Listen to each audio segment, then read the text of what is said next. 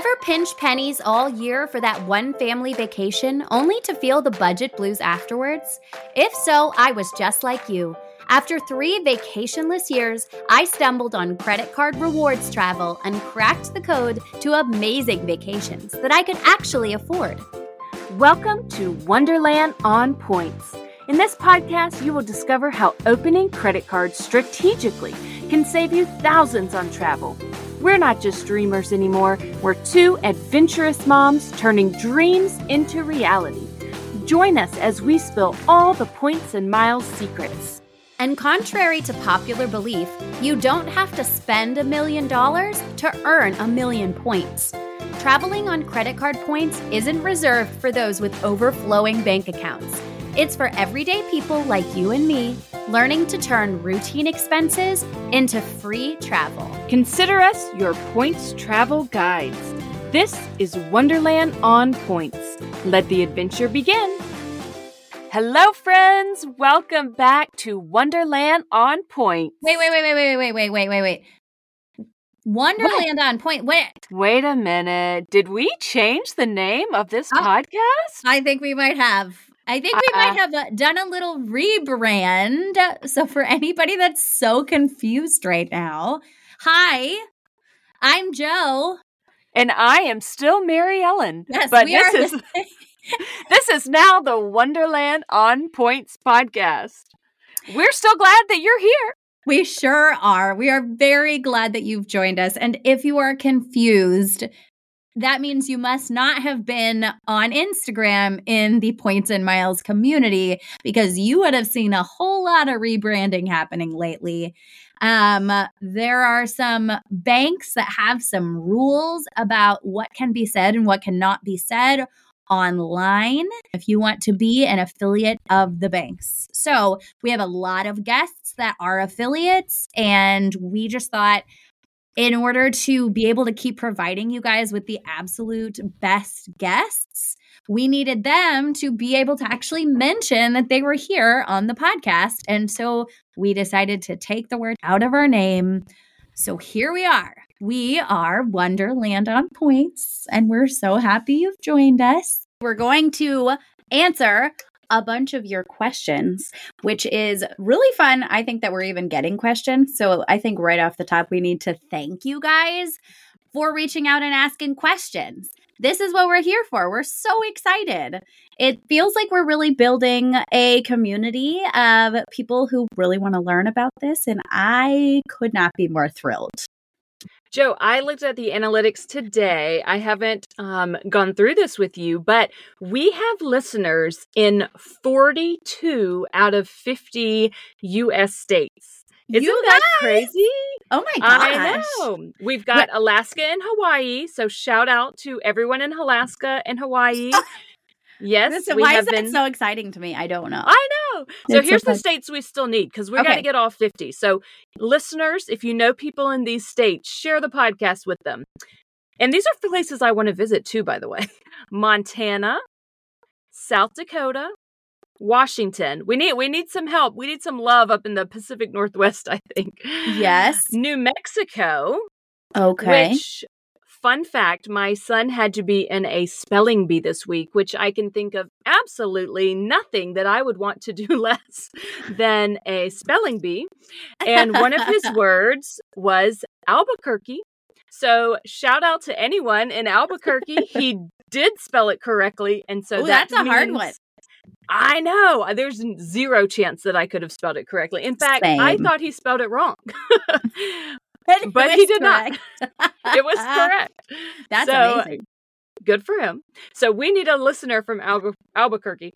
And then the other states, Iowa, West Virginia, which was surprising to me, and then Mississippi and Alabama. Where are my southern friends at? My sister lives in Iowa, so we're gonna have okay. a little talk. I, I, you're getting called out on the pod. Now I'm gonna send so, you this episode, and you'll have to listen to it. That's oh my right. gosh, that is so hilarious. that's a goal now. all 50 states of I think travel we should hackers. just take a press tour to those other. Uh, we're gonna call it that. It's for work. It's not a vacation. We're working. That's right. I'll take any excuse I can to visit those places. Sounds great to me. I know, I know. Well, let's get into some questions that people have. Okay, so this week I received an Instagram message from someone who said, Will this ruin my credit score? Will Mm. travel hacking ruin my credit score? And that was probably my number one concern before I started travel hacking. Jo, tell us how it affected your credit score. Well, personally, my credit score has gone up quite a bit. And this is something that I am very obsessed with talking about because it is most people's number one concern. There is this misconception out there that opening a bunch of credit cards Mm-hmm. is bad for your credit score. When in fact, your credit score is really like your score to the banks of how well you handle debt. The more accounts that you have, the higher your credit limit. And if you're paying off your balances every single month, then you have a very low utilization percentage. And between your utilization and your on time payments, that is 65% of your score. So, although you might get a ding, like a very slight hard inquiry when you open a new Yes. credit card, that comes back up tenfold as you start to use the new card and as your Yeah. credit limit expands. I, I was around 730, I believe, when I started travel hacking, which is a Okay. decent credit score.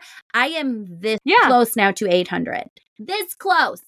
Yes. Uh, I can taste it. I think I probably have to open a few more cards to actually get there because I haven't really done anything different. And sometimes it's hard to figure out like what makes it stay the same and what makes it go up.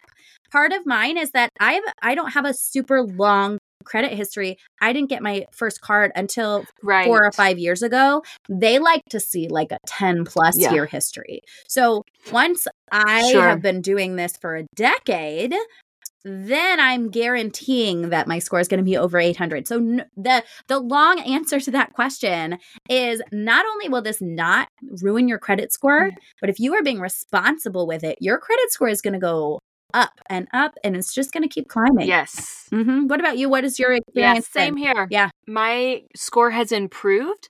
I realized that before travel hacking, my husband, all our credit cards were kind of opened in his name Mm. and with his credit.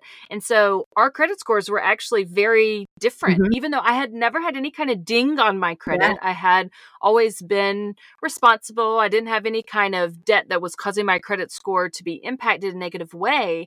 I just didn't have any credit cards. So I didn't have much credit. Mhm. And so, since travel hacking and beginning to strategically open credit cards and use them wisely, 100% my credit score has improved. Like you said, temporary dings when you open a new card and have an inquiry. But other than that, it has improved. So, Yep. it has definitely been great. And I was thrilled to learn that that is a myth. That uh, travel hacking will not ruin your credit Nope. score. And in fact, it very well may improve it. Yes. So, great question. I was glad she asked because that is definitely something that I struggled with starting out. 100%. Okay, so here's the next question Is there a good amount of time to wait in between cards? Is there a good amount of time to wait in between That's cards? a great What's your question. opinion? Okay, well, I I believe we might do things a little bit differently because I think you might be. I don't want to say more responsible because I don't think I'm being irresponsible, but I get a little hasty sometimes. If I finish a minimum spend really quickly, then I am on to the next within 30 days. You absolutely Okay. Do not want to apply for two cards less than 30 days apart. That'll get you dinged real quick. Right. It's something called velocity, opening a bunch of cards really quickly. You don't want to do that. A lot of people recommend 60 days, some even recommend 90 days. It is a personal preference, but there have been people even opening 30 days apart who have gotten denied because they've the bank has said you opened one too recently. Now, when you get denied, I, I want to point out you can call the reconsideration line um, for a chase card. Yes. and you can talk it through with them and sometimes you can get that reversed not always. So best practice 60 days i would say. What philosophy do you take after in this uh in this hobby I'm more of a 90 day girl. I do try to wait 90 days before getting a new mm-hmm. card. Uh, because I'm in a situation where I have a player 2 mm-hmm. um, I can give him a turn, and that kind of breaks it up. So maybe we are actually getting cards more frequently yeah. than every 90 days, but he's getting a card, and then it's my turn to get a card. And so both of us don't really get cards in less than about 90 days. I have done it one time. It was only about 60 days. For me, that was like, oh, my goodness, crazy. I'm only waiting 60 days. Um, I know there are definitely people who do more 30 days, but I try to wait 90 days. That's kind of my rule of thumb. Um, and that's what I've gone with. So yeah. it depends. And Everybody's a little bit different. It's definitely not a bad idea. And I think you get more automatic approvals when you're doing that versus if you're doing 30 days. Yes. Sometimes you go into consideration, which can take some time. I don't think I've ever right. said that I don't I don't play with my fiance. He is not my player two. Um, he is still right on the fence with being involved with this himself. He's like, you do it, you, you know, take our family on the trips, you plan everything, you accumulate the points. He, I think maybe there's like a little past trauma with some credit cards, and he's still not totally sure, sure, that he wants to be opening up new cards in his name. So, you know, right. I'm very hopeful that at some point I will get him on board because there is so much benefit when you can refer each other back and forth and then work on a combined stockpile yeah. of points. It's really great. But in the meantime, yeah. I play or two with my brother a little bit. We do the referring, but yeah. obviously it's not a points accumulation for a household. So the way that you do it, if people can right. do that, if you have someone that lives in your house that you can go at this together, that's a perfect way to get around that 60 day, 90 day thing because those banks, as long as you're not adding each other's authorized users, which don't do that, Okay, guys, sure. that takes up yeah. a 524 not, not recommended. Not recommended. It takes up one of your spots. And I think we've said this before in a previous episode, but the 524 rule is Chase's rule saying you cannot open uh, more than five of any brand of card within 24 months. So you have a significant or you have a select number of spots that you can use where Chase is concerned. And so if you add someone as an authorized user that is taking up one of those spots. So just a little refresher for people. Yeah. Uh, don't do that. But player two is a great way to skirt the amount of days. So I think the the another long answer is that there are varying um, opinions and people do it all kinds of different ways and it it works for me it works for you so you just do what you're comfortable with and i think that's kind yes. of our message to this whole community is like you do you baby yeah. you, you just have to do what is comfortable for you the redemptions that you want to do the cards that you want to do you don't have to keep up with anybody you just just right. do what feels comfortable and feels right. I put out a poll on my Instagram, shout out family travel for the win, and some of you guys responded with some really amazing questions. And so we want to answer them for you today. Yes, so, we do. Joanna, what's the best juicy question? Well, I don't know about the most juicy, but I do know about the most currently applicable, which is okay. somebody asks, How do I pay taxes and some bills with a credit card? And I know that Ugh. you have like a collection of knowledge on this, like a small one that we were kind of chatting about. I personally have paid just regular income taxes that I've owed with a credit card. I believe it's like a 2% fee. So you have to decide and do the math and see if that fee is worth it in order for you if you're working on a welcome bonus especially I'd say definitely worth it. If you're getting 1x points, I'm not sure that I would advise anybody to be spending 2% of you know a $2000 or more tax bill it just to get a, a 1x points on it i, I don't know yeah. that's my personal feeling what do you think what do you know about this this arena I agree. I, I would add one caveat. I think if it is a sign up bonus that you are likely to hit anyway with your regular spending, then maybe it's not worth the couple mm. 2%, 3% uh, fee that you have to do to pay your taxes. However, if it is a bigger sign up bonus um, for a card that you have, some cards have higher sign up bonuses and you don't think that maybe you will otherwise hit it, mm-hmm. or maybe there's a card you've been waiting to apply for until you knew that you had a big expense coming up that you could pay for with kind of a big lump sum like paying taxes, then I do think it could outweigh the benefits of getting all those points could outweigh the two or three percent annual fee. You got to do the math, not annual fee, you know, taxes fees for using your credit card. So yes. you're going to have to do the math and kind of weigh the the benefits. There is one loophole, and I want to give credit where credit is due. There is a travel hacker that I've followed on the internet for some time now. So quick shout out to Katie's Travel Tricks. Okay. She, yeah, she has posted a couple times before about using PayPal bill pay to pay some bills and even some taxes, student loans, utilities.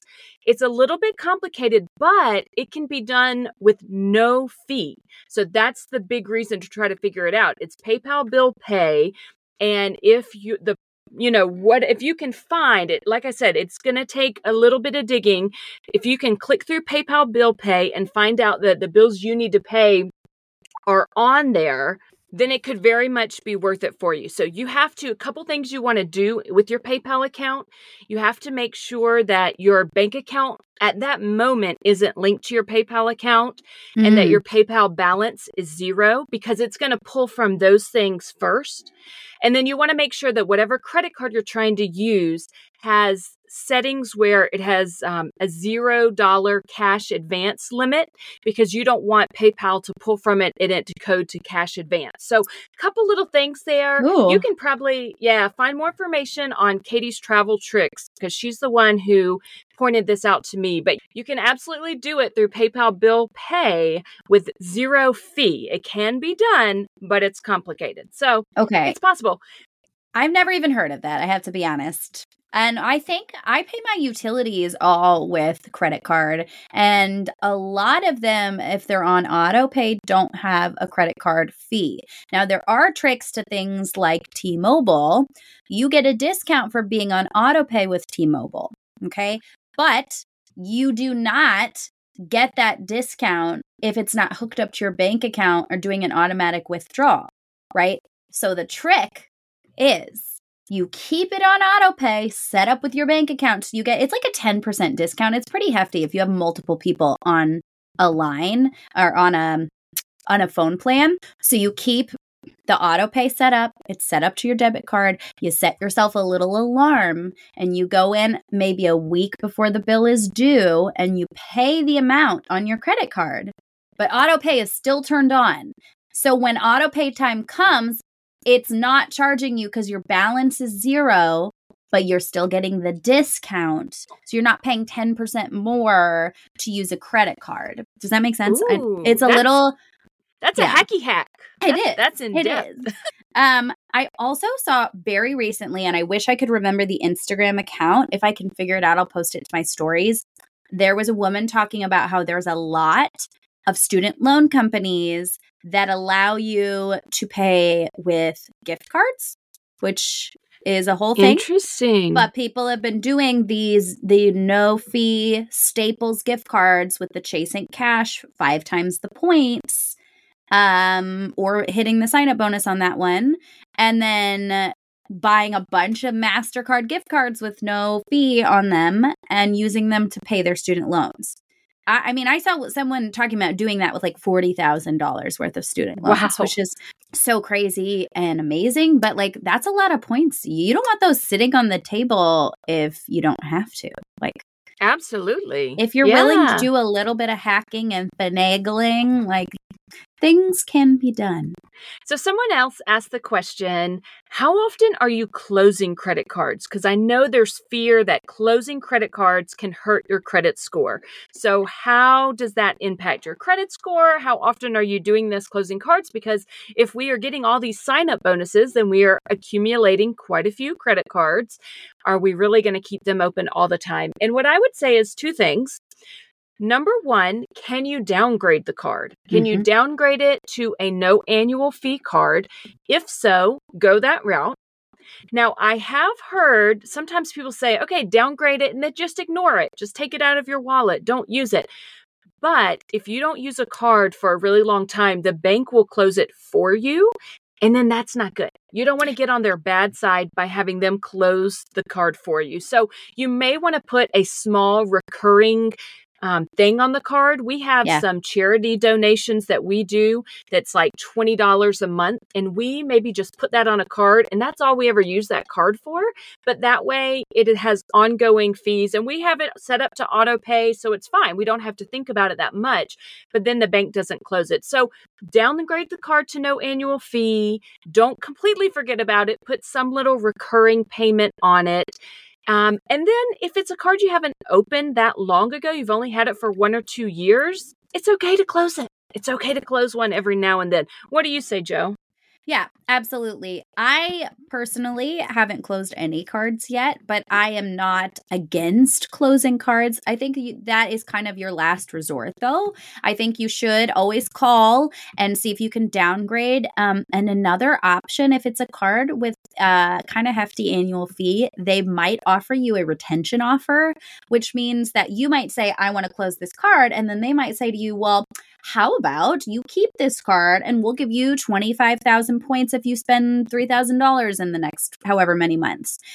Sometimes people call to try to get retention offers when they actually have no intention of closing the card. They just say that they are considering it and then sometimes a retention offer is given to them and it, they use it as an opportunity to get another bundle of points. So I have never tried that, but people have fairly good luck with it. Um, I have heard Amex really does not like to hand out retention offers. I've heard Chase is oh, a little bit better. One. What? I've gotten one. Yeah, Amex Gold. I have gotten a retention offer wow. after my first year. So you have to wait until after you've had the car at least a year. Wait till your annual fee post, but before you pay the annual fee, that is your kind of key window to yes. message them. I did it all on the computer. I didn't have to talk to someone on the phone because that's scary. I did it all through their little chat portal and just said, Hey, I'm not sure if I want to keep this card. And I kind of went through a couple things. They'll ask you, Well, don't you use these benefits? And I'll say, Eh, I do, but it's kind of annoying, which it is sometimes. Yeah. And I ended up getting a retention offer. So the first year of a card is always worth it, no matter pretty much what the annual fee is because of the sign up bonus. Yes. And then if you get a retention offer, then hey, the next year is also pretty much always worth it because that retention offer goes so far to outweigh the cost of the annual fee. So I love that you brought that up. That's a great point, and I'm all about trying to get retention offers. Yeah, I think it's a super um, kind of fun hack that is not talked about as much. I also wanted to mention that people will close their cards if they are wanting to get a sign up bonus again. And I believe with most cards, it has to be 24 months or longer. So you have to keep a card and be in good standing for two years. And once that two years hits, you can close and wait 30 days and then reapply for the card. And you should be eligible to get the sign up bonus again. Every bank has different rules and timing. This is kind of just a general. So if there's something in particular you're thinking of, make sure you research it first. Um, and don't just go like closing your cards thinking you're going to get a sign up bonus again. Got to make sure terms and conditions, do a little digging. Um, but that is that is the one reason why like closing a card versus a downgrading or retention offer makes the most sense to me. I was going to say, we're going to do that actually with my husband's Chase Sapphire this year. I love that. Yeah, I because it's really good for your credit score and your credit history to have a bunch of accounts. The higher your credit limit, which, you know, every card you open, your credit limit's going up, that is actually very good for the score in general. So closing cards is is, you know, taking your credit limit down, which means your utilization is going up. That's a whole tangent, but it is something to consider. Another thing to consider is that sometimes you will go to apply for a new card and you won't be able to because you have too much credit extended to you from that bank. That is a situation where you do potentially want to either close a card to free up credit limit or you can ask some of your credit limit to be transferred from a card that you currently have. Again, these are not things that I've had to do. So, do your research, but you should be able to say, I have a $6,000 limit on this card. I don't need a $6,000 limit. Can we take some of this limit and put it towards the new card that I'm trying to open. The worst they can say is no, and then you can go and close the card. This has a lot of minutia to it and is a big topic. So please feel free to reach out if you have questions and we can go into more detail. We're really just trying to give an overview today. So I know that was a lot, guys, but just stick with us, okay? We're we're here for you. It's going to be okay. Yeah, I will say everyone's favorite card, the Chase Sapphire Preferred. Chase has a 48 month rule on that one between when you can get the sign up bonuses.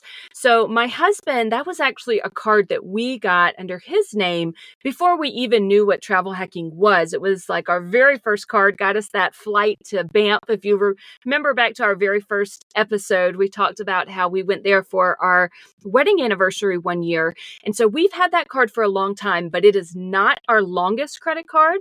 So mm. this year, my husband is actually going to downgrade that card to another one of the Chase Freedoms.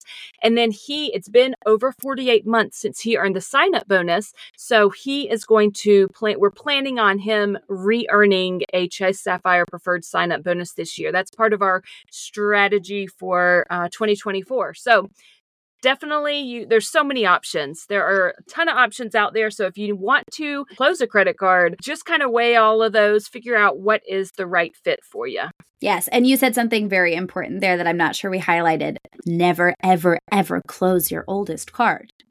Ever. No. I don't care no. if there's a sign up bonus that you want to get again. I don't care do not do it unless you have another card that you like opened the same year. You do not want to make your credit history any shorter than it has to be because that is a huge part of your credit score. Okay. You want the longevity. Okay. That is all I will say there. okay, here is a new question. And this one I thought was kind of fun and it required some thinking. What is your second go to card slash hotel when you're traveling somewhere with no Hyatt. So we talk about Hyatt, Hyatt, our love for Hyatt, love for Chase because of the transfer to Hyatt. But if we take that off the table, we're going somewhere, there's no Hyatt hotels. What is your choice for a hotel or credit card to use points in that situation? I actually had to think really hard about this because uh, my second choice is Airbnb, and that's not a hotel. So, I instead am going to give you uh, personal anecdotes from people in my life. Um, a lot of people like IHGs. And I actually was just looking through the Chase uh, app this morning, and IHG is having some kind of like 60% bonus when you transfer points to them right now. Uh, I got to dig into that a little bit more. I know their redemptions are very high uh, which is the same with Marriott and all these other places you can transfer Chase points. They're just a lot more. When you stay at a Hyatt, you're looking at 8,000, 15,000, maybe 20, maybe 35 if you're staying somewhere really nice. But then when you look at Marriott prices, you're like, oh my gosh, why is this 40,000, 50,000, 80,000? What is happening? And so it can be a little bit off putting to want to put your chase points over there. But I know that when people are doing IHG cards, it seems like it's very easy to earn free nights, like free night certificates. I think the card that my parents have comes with two free nights a year and they they just keep that. Um I don't know what the annual fee is on that, but that's a go to. And then I, I think it can just be pretty easy to accumulate the points in general. So and I would IHG, say IHG has that fourth night free, right? When you that's, book on points mm-hmm. and you book three nights in a row, then the fourth night is free. Yes, that is something that I forgot to mention they do have the fourth night free, which is a great perk. When I think of IHG, I think of the budget hotels like Holiday Inn and Holiday Inn Express, but they actually also have like the Kimptons, the Hotel Indigo, the Intercontinental. I've actually stayed at a Hotel Indigo and an Intercontinental pre travel hacking and had no idea those were IHG hotels. So um, I'm not sure if those fourth night free has have a cap or you know it can only be used for the non-premium collection hotels i don't really know because i have to say i kind of plan my trips around a hyatt being available to me or an airbnb. I i'm kind of a creature of habit and maybe that's not good. Maybe i really need to break out into this other world. But there's just so many chase points to be had and they're so flexible that it just makes no sense for me at the moment to want to branch out.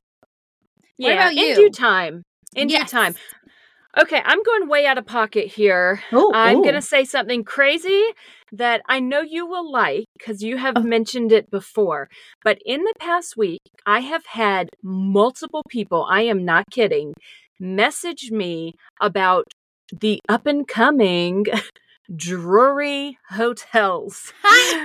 Yes. Drury. Yes. okay. You cannot transfer points to Drury, unfortunately. Nope. So this is a travel hacking show, but more importantly, this is a budget travel show and about how we can get our family places and save some money. So Drury hotels, the people that I know that have stayed there in the past week, one in Nashville, one in Tallahassee, Florida, said that they are very nice, mm-hmm. that the breakfast buffet was outstanding, and they ate dinner there. In fact, at the one in Tallahassee, you could get multiple alcoholic drinks included in your dinner. that is included wow. in the price of your stay. So when you talk about traveling with a family of five, and you're telling me not only can we eat breakfast, okay, and mm-hmm. if you're me, and if you've seen my Instagram, maybe make a peanut butter and jelly from the breakfast yes. buffet. Amen. Find some kind of scrap out some kind of lunch, but they have dinner there. And so my sister was recently at a Drury, and she was sending me all these videos and pictures, just saying how surprised she was. Um, especially, she took my nephew there, and he is a picky eater, and he was mm. loving the buffet for dinner. And yeah. wow, if you, I mean, when you're traveling as a family, the cost of meals is just so much. So, oh, Drury it's hotels. Crazy.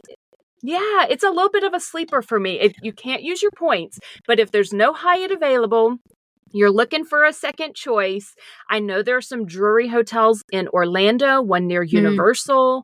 So it's worth looking into. It, weigh all of your options and what's going to be the most affordable option for your family. And don't, you know, what, what is with the, I guess it's a family name, Drury. All I can think of is dreary. I know that, that they is have really thought about that. you think, oh my gosh, what a dreary place to stay. But I assume that's like the family name and that's why they're Drury hotels. But don't don't judge a book by its cover, by the dreary sounding name. No, I've stayed in quite a few Druries and they have all been nice. You're right, the name is super weird. When I was researching Juliet's birthday party, that's my daughter. I'm not sure I've ever said her name on the show before. When I was researching her birthday this year, originally we were thinking of doing a multi girl sleepover in St. Louis at a Drury Inn. And I was going to get a suite with two queen beds and a sleeper sofa. And it was going to be five girls plus me. And I put all of them on the reservation when I was quoting the price. So for one night for free breakfast and the dinner the night of our stay, which is called the kickback, it's like two hours of a dinner buffet. It was going to be like $230. And that is including tax. And that was for like a suite. A no- the normal room was like one something. And if and, and this was for have... six girls. Yeah, you, there's no way you could have taken them to Chick Fil A and paid no. for their no. You know how I know that and... because last year we catered Chick Fil A and had a sleepover at my house, and it was like the same price. So, I know. Uh, no, you are correct. I think Drury is awesome. They do have a card. Um, when you go to their website, they're going to try to push their credit card on you and tell you you can earn some of their currency or whatever. I have to say, I would not I would not waste one of your credit card spots for a currency that can only be used at that hotel when their stay is so affordable already in cash, I would just put the line item in your budget and sock some money aside, go donate some plasma, and you stay at a Drury. Okay. uh, that's what I would do. All right, let's circle back to the beginning, okay? Because this question somebody did ask me, and I know we've covered it, and I know it gets covered a lot, but it's important. And people are new to travel hacking, they're still learning. And someone asked me on Instagram, what is the best bang for your buck card to start with? And we mm. have made it known that we think you should consider what are your travel goals when mm-hmm. choosing a credit card. But if we had to say one, across the board. Obviously, say it with me, Jo. It's the, the Chase, Chase Sapphire, Sapphire preferred. preferred. I just realized that when we're recording remotely, we probably won't be lined up saying that at all because that's how sound works. But that is okay. Of course, that is our go to card. And we have an entire episode about it. We would love for you guys to listen to that episode because we go into all of the details on the benefits of that card, and they are massive. It is a great card to start with, especially if you have time to be patient and wait around for the elevated offer that it sometimes gets. But even if you are ready to get started right away and you want to go for the normal 60,000 point offer, you want that card in your arsenal it is how you are able to transfer to all of the partners that we talk about all the time. And this currency is just insanely valuable. Let me give you an example. I was just Googling flights from JFK to London the second week of May, and those flights are 10,000 Chase Ultimate Rewards points from JFK to London. Okay. 10,000. That's insane. That That's is so good. Ten thousand. Ten thousand. That is one sixth of a welcome offer. And because you have that card, you have the ability to transfer. You cannot do that with many other Chase cards. So it is absolutely the best one. But I also want to mention that some people are big Southwest people I have people in my life that I have coached, their primary goal was like, I want Southwest, I want the companion pass. That is my number one thing that I need for traveling. I'm not so worried about international flights or this or that. I always fly Southwest. And I would say, in that circumstance, starting in on a Southwest card could be the way to go for you. It certainly does not have the plethora of benefits of the Chase Sapphire Preferred, but you are going to be able to earn your companion pass and a stockpile of Southwest points. But one more caveat to that is if you get the Chase Sapphire Preferred, you can transfer those points directly to Southwest. So let's not forget about that. Okay. The only re- reason I would recommend starting with the Southwest card specifically is if you're going to go for the companion pass. And it's still not too late.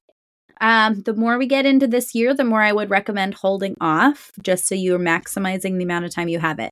And guys, we have an episode about that too. So feel free to look back at both our Southwest episode and our Chase Sapphire Preferred episode because let me tell you, they are chock full and it's a lot more than we can give you in this very short episode.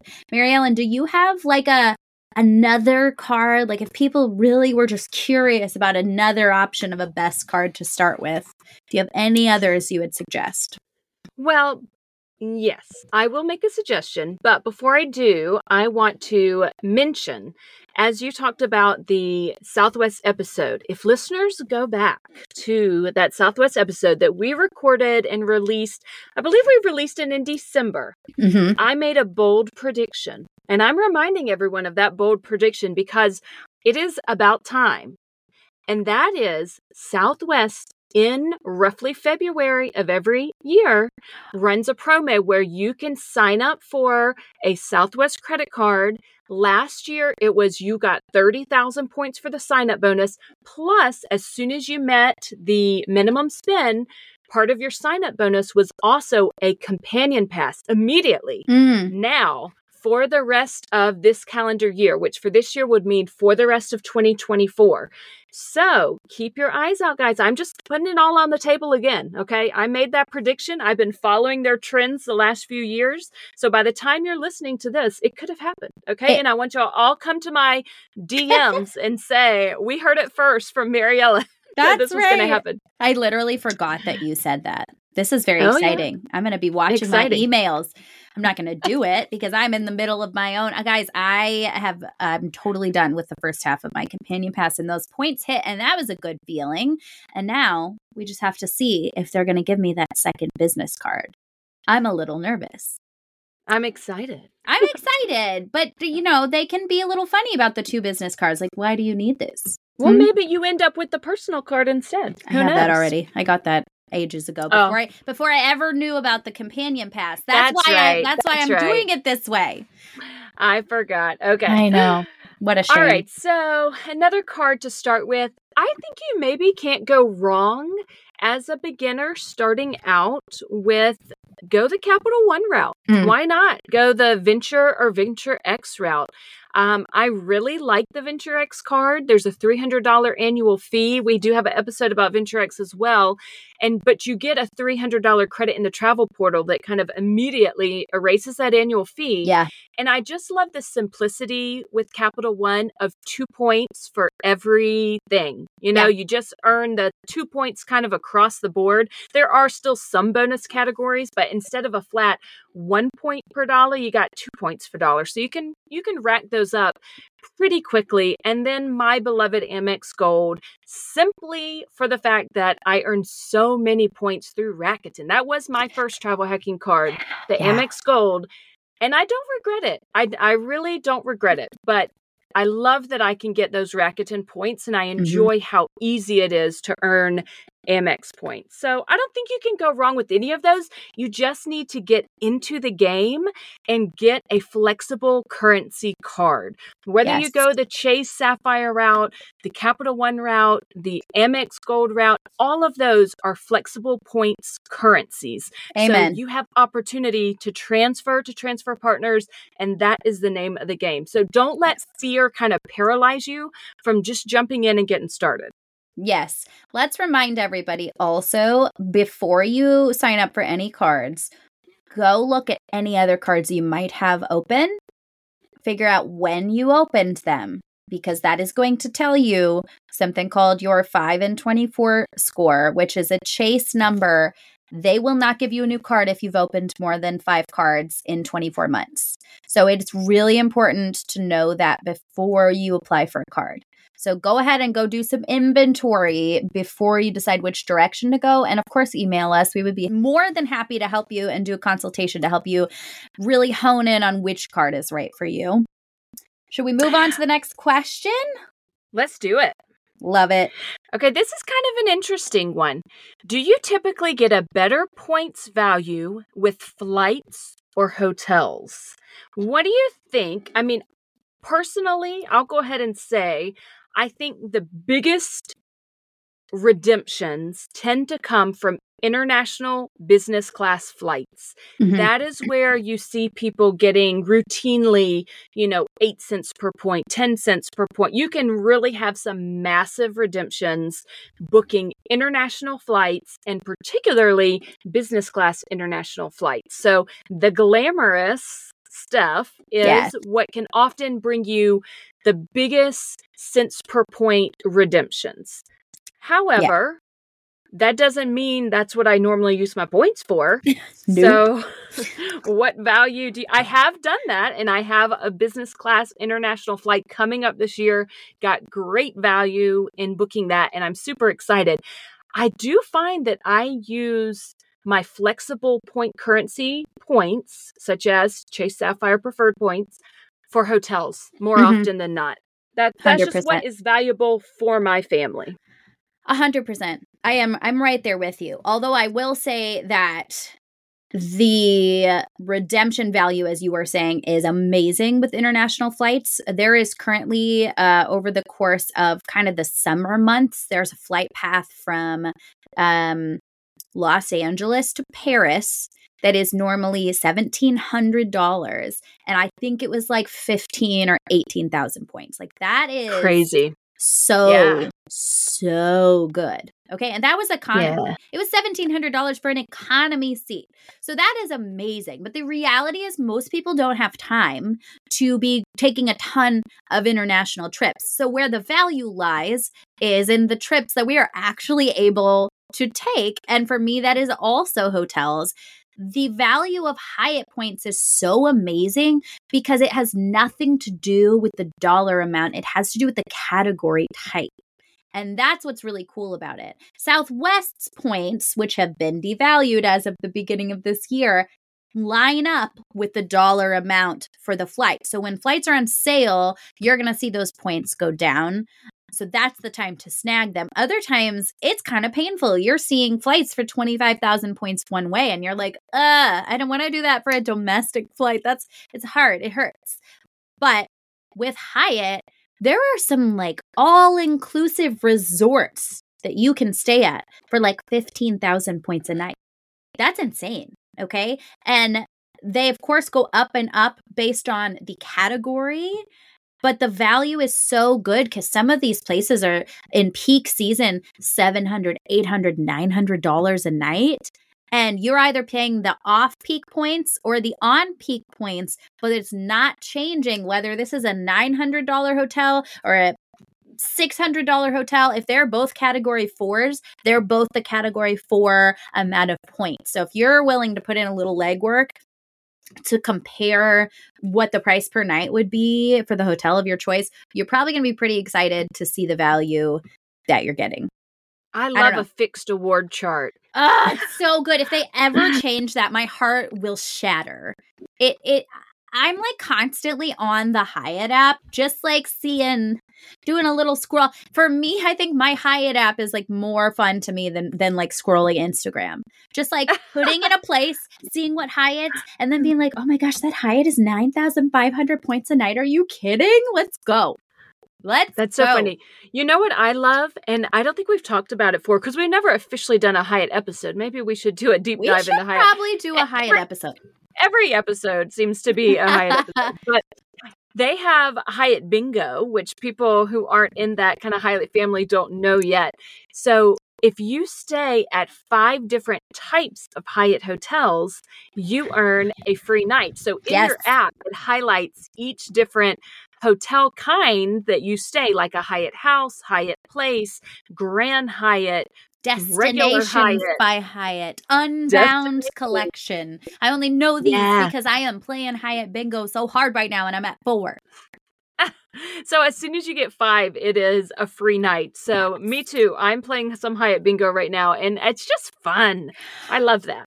It's fun. It's also a little bit painful because none of the trips that I have already booked were able to complete my night because it was it was a little bit of a, a, push and, and shove for me. I was like, okay, I could stay at a brand I have not stayed at, but I'm going to spend 4,000 more points per night. Or I could right. go back to the Hyatt Place in Orlando with the free breakfast and the very nice across the street from the Universal Studios property and keep it down here under 10,000 points per night. And that is ultimately what I chose to do because for me, I don't want to I don't want to spend more just cuz I'm trying to get a free night cuz then it doesn't feel as free. I want it to right. like happen naturally. I was already going to stay there and now it's finishing my bingo. So I know I'm going to have an option.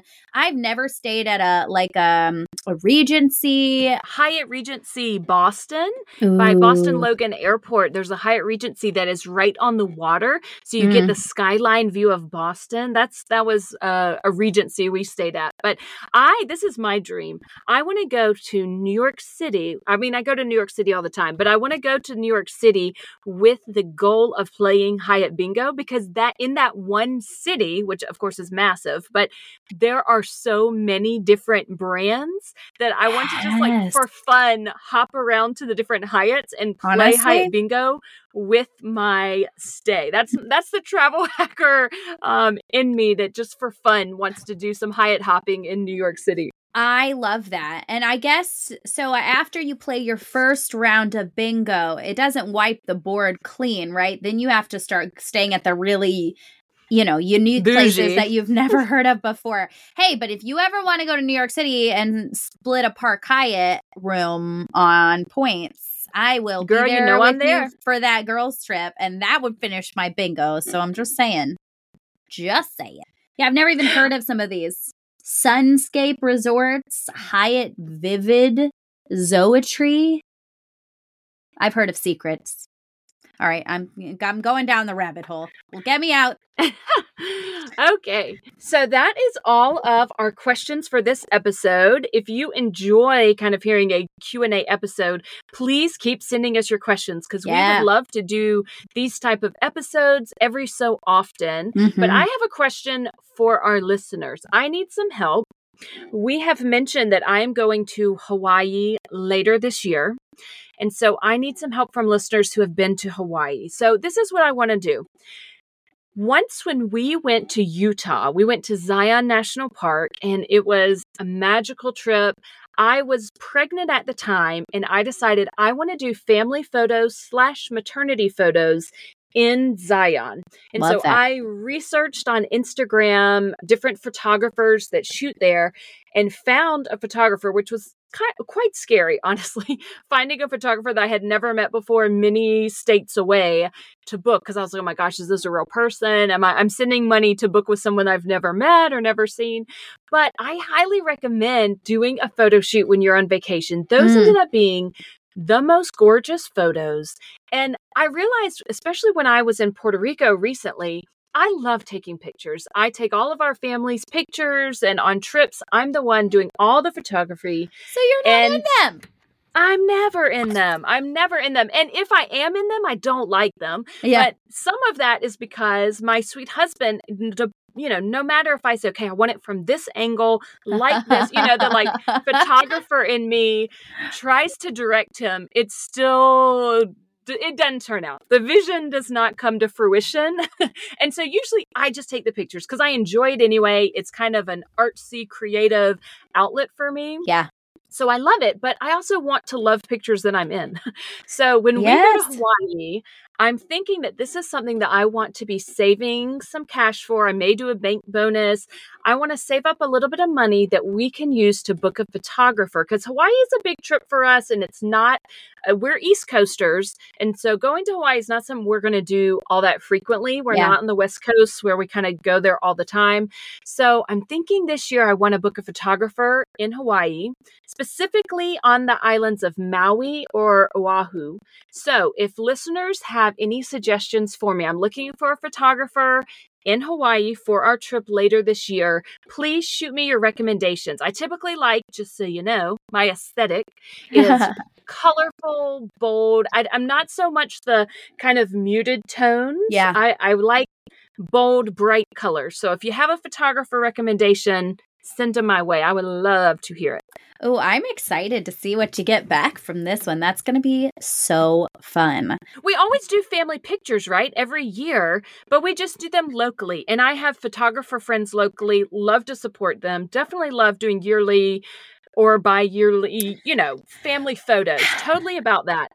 But on vacation, I feel like more people should take advantage yes. of booking photos on vacation. Get some I really totally magical agree. pictures in a different environment. Well, you know, I travel with my brother a lot, and he's a very good photographer and has a wonderful eye. So I always force him to take pictures of me. But the best family photos that we have ever gotten, and the one that I keep using because nobody in my family has agreed to take photos since, is when we brought my brother to Florida with us and he brought his camera. We went out on that beach and he took family pictures of us on the beach, and they are so magical. And yes, I am very lucky that I was like, hey, you come with us, you stay for free, you take our pictures.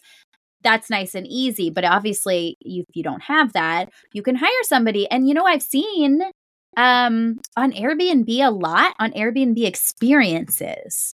It mm. you can mm. find people offering photo shoots. In fact, there's even people that offer like candid photo. You know, like if you go to Paris, they will stay with you for four hours, following you around, taking like professional candids of Ooh, you. Like this is a thing. I'll, cool. yeah, yeah. So I would love to see what kind of recommendations you get. But if you don't get anything that like you feel connected with, maybe hop on Airbnb and just like browse through the experiences. I bet there are some photographers on there offering the photograph experiences. So might be That something worth really looking into. fun.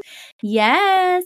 Okay, well, thank you guys so much for joining us today. I hope that you are planning some wonderful trips and adventures for your family. Let us know where you go. We want to know how earning points is affecting your family and what you're able to do for your family. So feel free to write in stories. Tell us where credit card points have taken you or what is something that you have learned or has resonated with you.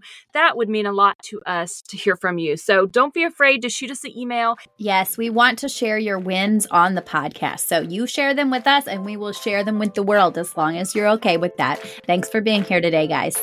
If you enjoyed this show today, please consider writing us a review or clicking five stars wherever you listen to your podcasts. And please subscribe and follow along so that you never miss an episode. You can follow the podcast on Instagram or YouTube at Wonderland on Points Podcast.